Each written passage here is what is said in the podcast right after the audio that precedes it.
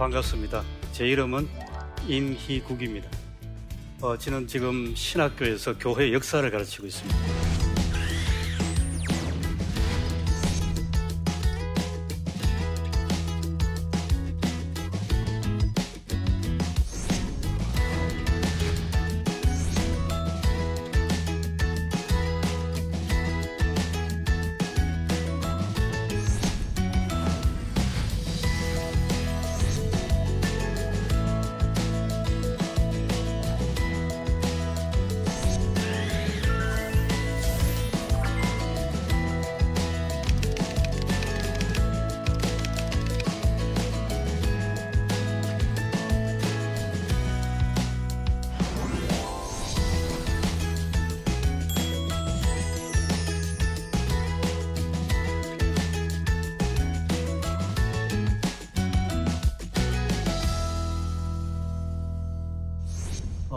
오늘 제가 좀 소개해 드릴 역사 이야기는 앞에서 보신 대로 주제가 여성입니다. 여성 복음으로 깨어나다. 제가 크게 이제 한 여성 또 그 여성의 이야기를 좀 소개해 드릴 텐데요. 어, 그 여성은 미국에서 오신 여성 선교사이십니다. 그리고 그 여성 선교사를 통해서 그분이 일하시던 가운데서 굉장히 많은 복음 이야기가 막 새롭게 솟아났습니다. 그 복음 이야기를 제가 좀 전해드리려고 합니다. 어, 이분의 성함이 어, 서서평 선교사입니다. 그 본래 이름이 당연히 서서평이 아니고 쉐핑입니다. 네, 엘리사벳 혹은 엘리사 쉐핑이었습니다. 이제 이 쉐핑이란 이름이 한국에 와서 서서평이 되었습니다. 우리가 보통 느리게 가는 게 설라 하죠. 보통 평안할 평자가 또 평 아닙니까? 그래서 느리게 천천히 가신 삶, 그리고 굉장히 어떤 격동의 시대, 우리 조선에, 그리고 또 어떻게 보면 절망에 빠져 있던 그런 시대 속에서 본인도 평안하게, 또 다른 사람도 평안하게 해주신 그 선교사 이야기입니다. 서서평 선교사가 어, 우리나라 올 때에 선교사로 파송을 받았겠지요. 그 미국 남장로교회입니다. 미국 남장로교회가 간호 선교사 혹은 간호 전문 선교사라는 이제 그런 선교사 이제 자격으로 우리나라에 왔고 그리고 와서 좀 특정한 지역 가야 되지 않습니까? 그래서 호남 지역으로 갔습니다. 광주. 광주 호남지를 갔는데 이분이 이때부터 평생 사시는 집에 벽에다가 어, 자기의 자신의 좌우명을 직접 글씨로 썼습니다. 그게 참 오늘날 우리에게도 울림을 주시는데요. 성공이 아니라 섬김이다. 성공이 아니라 섬김입니다. 요즘 우리 시대 다 성공을 향해서 탁 달려가는 시대 아닙니까?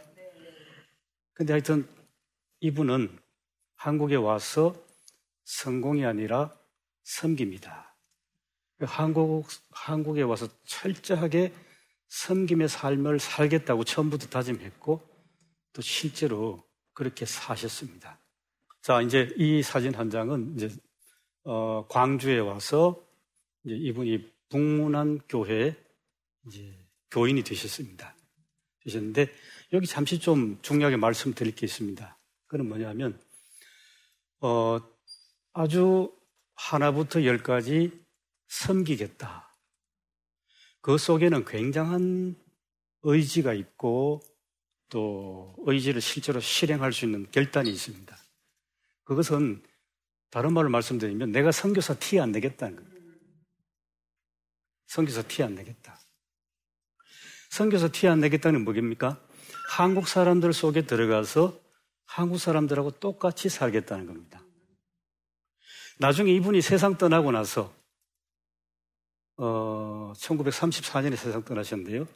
떠나고 나서 우리나라 일간 신문인 동아일보가 서서평을 저렇게 신문 기사로 이분이 돌아가셨습니다.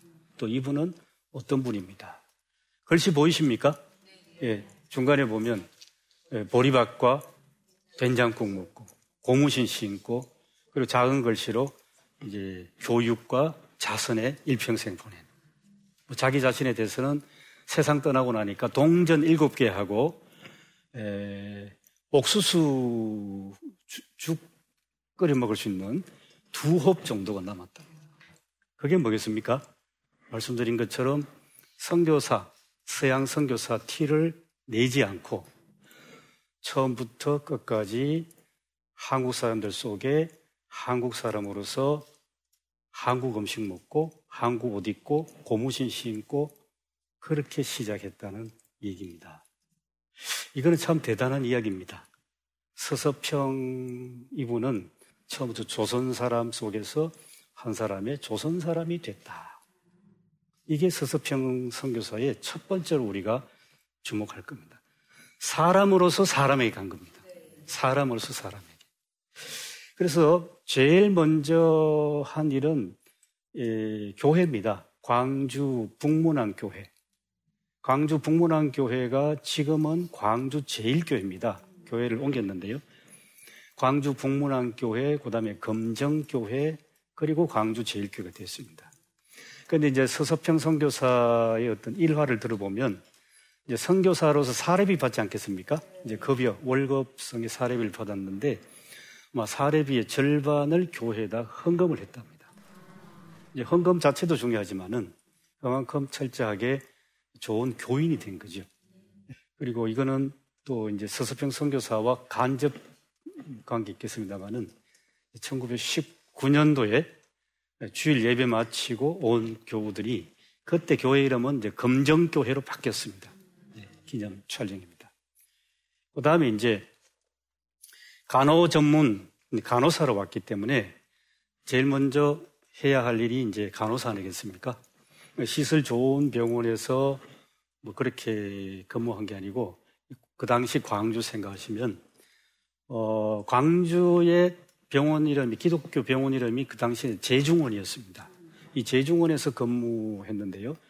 출근길에 말 타고 가니까 상당히 어떤 호사처럼 보이는데 어, 실제로는 그렇지 않는 게 이제 그 앞에 사진을 보시면 저 이제 소년들로 보이지 않습니까?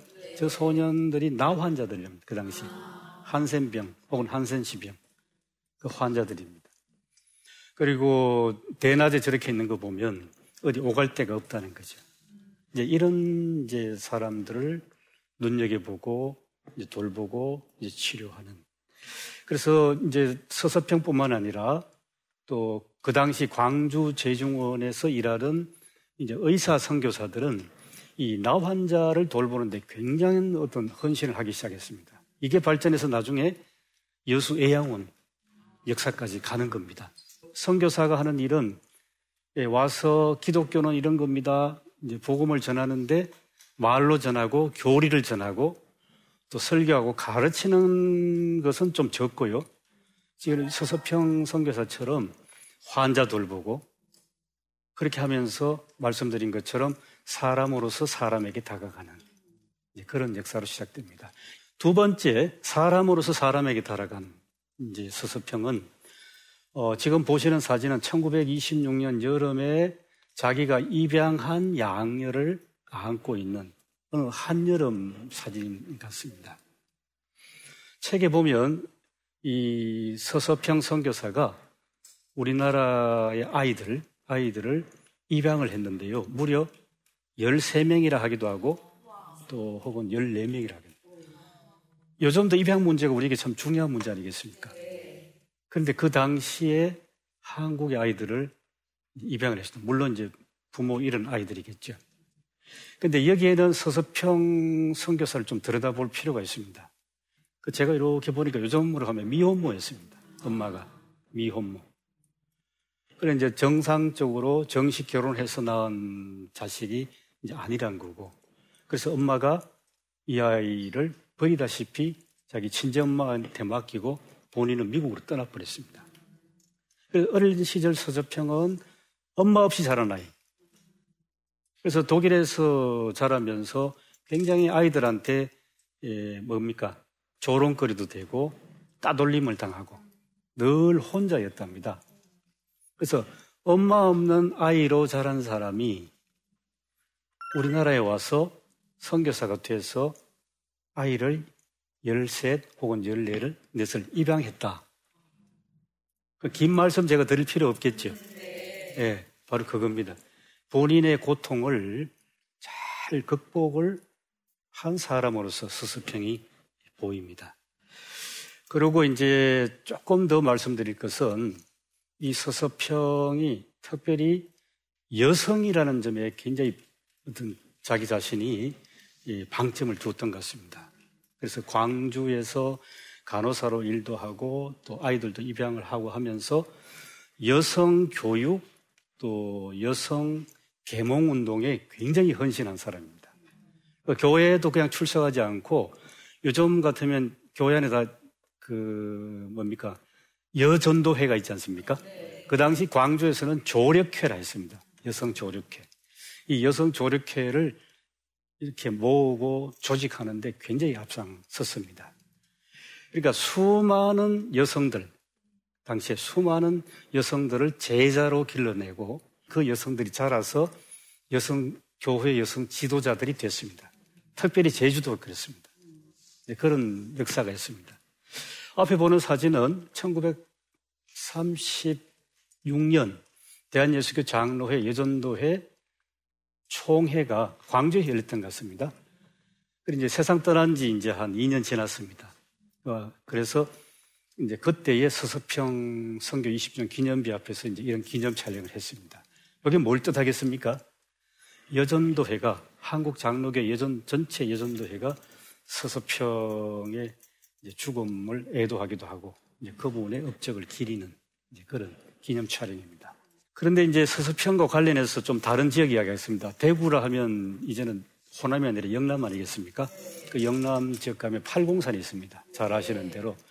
그 팔공산에서 1902년도 1월달 추운 날씨에 선교사 부해리가 한 여성에게 세례를 줬습니다. 근데 100년 전만 해도요, 우리나라 여성들은 자기 이름 석자가 없었습니다. 좀 격하게 말씀드리면 그냥 집에서 대충 부르는 이름. 딸만 계속 나니까 부모가 제발 좀 아들 좀 낳았으면 좋겠다. 그래서 이제 이 딸이 막내면 좋겠다. 딸로서는. 그래서 끝분이라 하지 않습니까? 딸을 낳아서 분하고 이제는 이게 이 딸로서 마지막이다. 이게 끝분이라 했습니다. 그 다음에 아들 낳기를 바라면서. 이게 여성의 이름이 더합니다. 정식 이름이 없었죠. 그런데 서서평 선교사는 여성들에게 정식 이름을 지어줬습니다. 그 당시. 이제 그런 어떤 역사가 이 대구의 팔공산 부해리 선교사에게 특별히 부각돼서 좀 소개하려고 합니다. 여성에게 이뤄진 사건. 다른 게 아니고 세례를 베풀면서 세례를 주면서 동시에 이름을 줬습니다. 어떤 이름이냐 하면 한자로 명성이었습니다. 명성. 우리말로 풀이해 보니까 샛별이거든요. 샛별, 밝은 샛별. 제가 가만히 생각해 보니까 두 가지 의미가 있는 것 같습니다. 첫 번째는 이름 없는 무명의 여성에게 이름을 정식으로 지음으로 말미암아 유명한 존재가 되겠습니다. 무명에서 유명으로. 그리고 두 번째는 그 이름이 다 뜻이 있지 않습니까? 뜻에는 소명이 있는 것 같습니다. 밝은 샛별처럼 복음의 빛을 전하십시오. 그런 이름이 나오더라고요. 그러니까 이거는 또 뭐가 되겠습니까? 이제는 여성도 자기 이름이 있으니까 남성처럼 여성도 이름을 가진 존재가 되었습니다. 저는 이게 우리나라 교회 역사 속에서 어떻게 보면 가장 중요한 사건이라고 그렇게 이해가 됩니다. 여성의 일생이 뭡니까? 그 당시에 평생 세 남자를 따라가야 되잖아요. 어려서는 아버지, 결혼해서는 남편, 남편 일찍 죽으면 아들 따라가죠. 이 세 남자한테 의존해 있던 여성은 삶인데 이제는 시작됐습니다. 나도 내 이름을 가진 당당한 존재, 그러한 존재로서 이제는 교회 나오게 되지 않습니까? 그러니까 이제 남성에게 의존적이던 삶이 이제는 정리가 되고 자립적이고 더 나아가서 독립적인 존재가 되기 시작하는 겁니다. 여성도 배워야 된다. 여성도 교육받아야 된다. 그런 역사 속에서 보면 다시 서서평에 돌아가면 서서평이 수많은 여성들에게 자의식을 심어주고 그리고 이름을 지어주고 또 이일학교로 하는 여성 교육기관을 세우고 그렇게 해서 수많은 여성들이 그 다음 지도자로 나서는데 대충 이름만 말씀드리면 김필래, 조아라 예, 이런 이런 분들 이런 분들이 다 서수평에게서 이제 나오는 그런 얘기들입니다. 제가 성경을 보면서 누가복음 1장에 마리아 창가 다 아시죠? 마리아는 예수의 어머니 아닙니까? 이 처녀 마리아에게 뱃속에 아이가 생겼다니까 이게 무슨 날벼락입니까? 나는 남자를 모릅니다.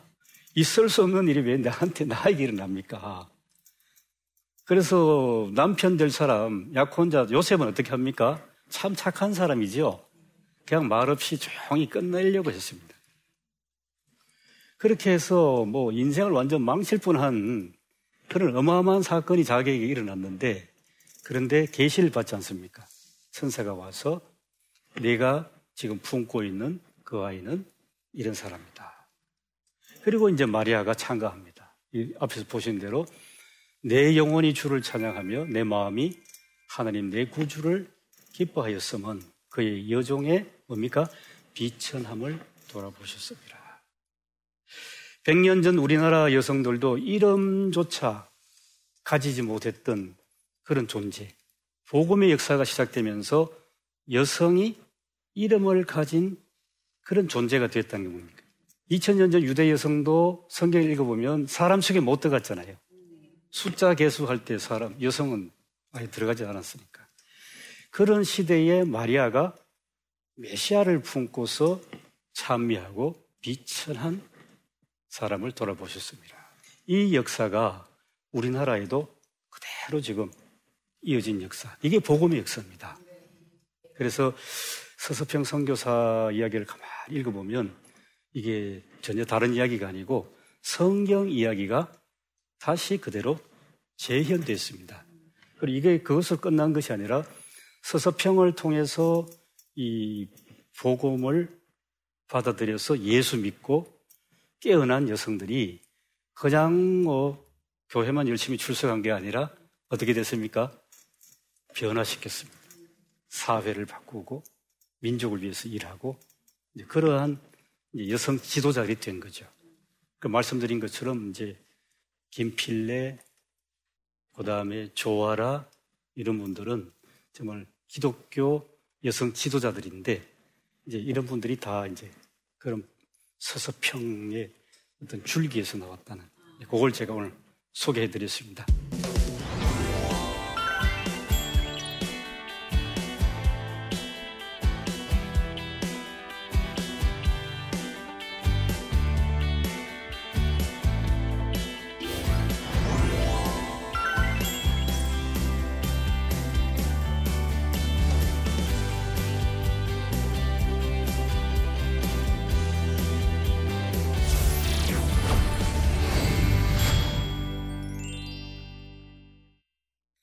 오늘 제가 말씀드린 강의를 듣고 어, 질문해 주신 분이 한두 분 계셔가지고 그 질문에 대해서 제가 짤막하게 답해 드리겠습니다. 먼저 질문 한번 보시겠습니다.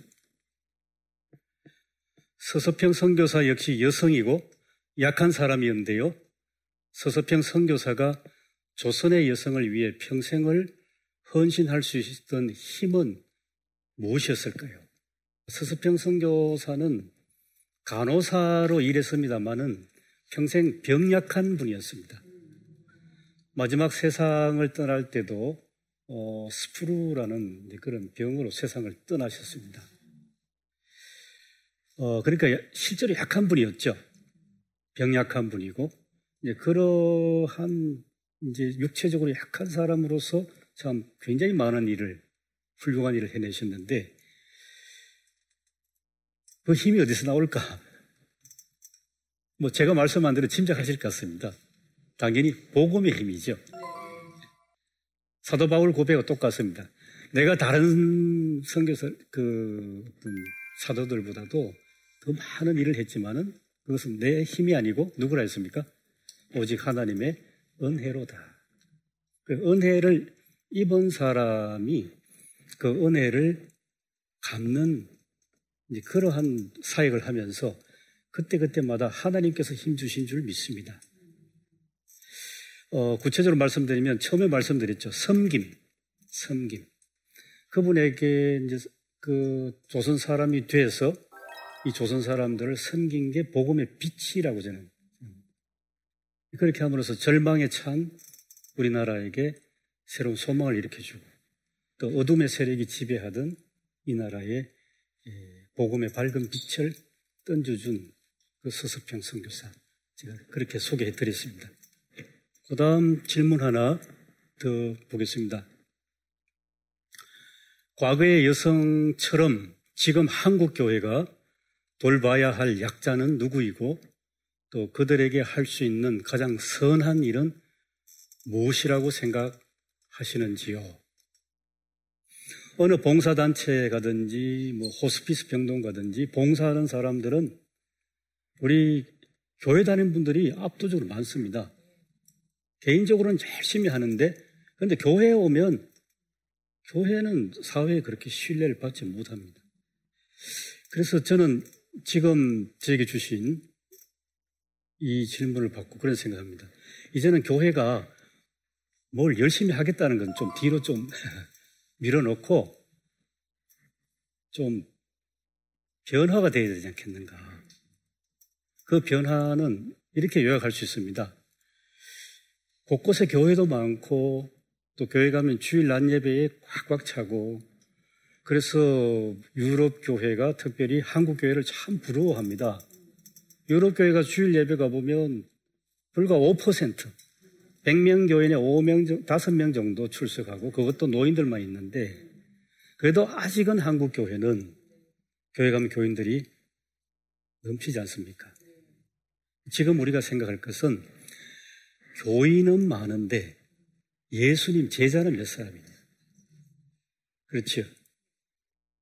설교는 교회 안에서는 대단히 어려서 은혜, 은혜가 막 넘치는데 교회 담장 바깥에 나가면 세상 사람들은 그렇게 귀담아 듣지 않는. 그래서 교인은 많은데 예수님의 제자는 보기 드문 우리 현실에서 예수님의 제자들로 우리가 다시 새롭게 변화되어야 되지 않을까.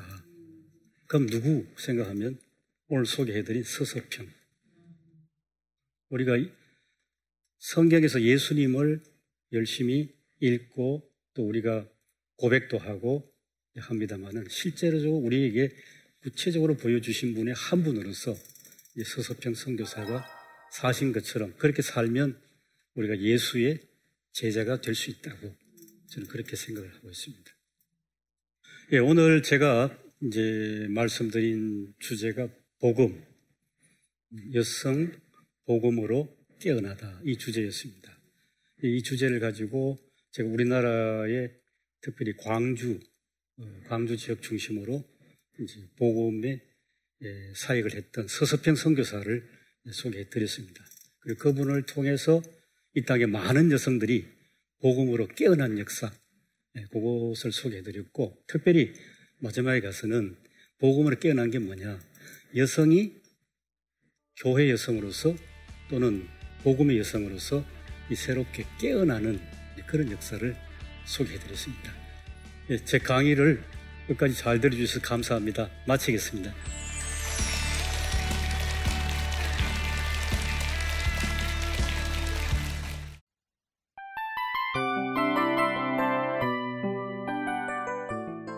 이 프로그램은 청취자 여러분의 소중한 후원으로 제작됩니다.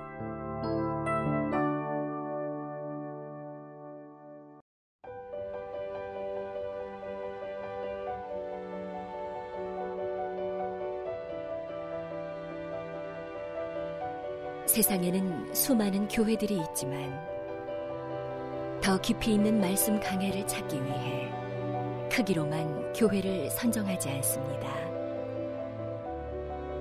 보다 좋은 영적 콘텐츠를 더 많이 나누기 위해 방송비를 받지 않습니다. 1년 365일 복음만 전하고 싶어서 우리는 광고를 하지 않습니다. 온누리의 복음을 땅끝까지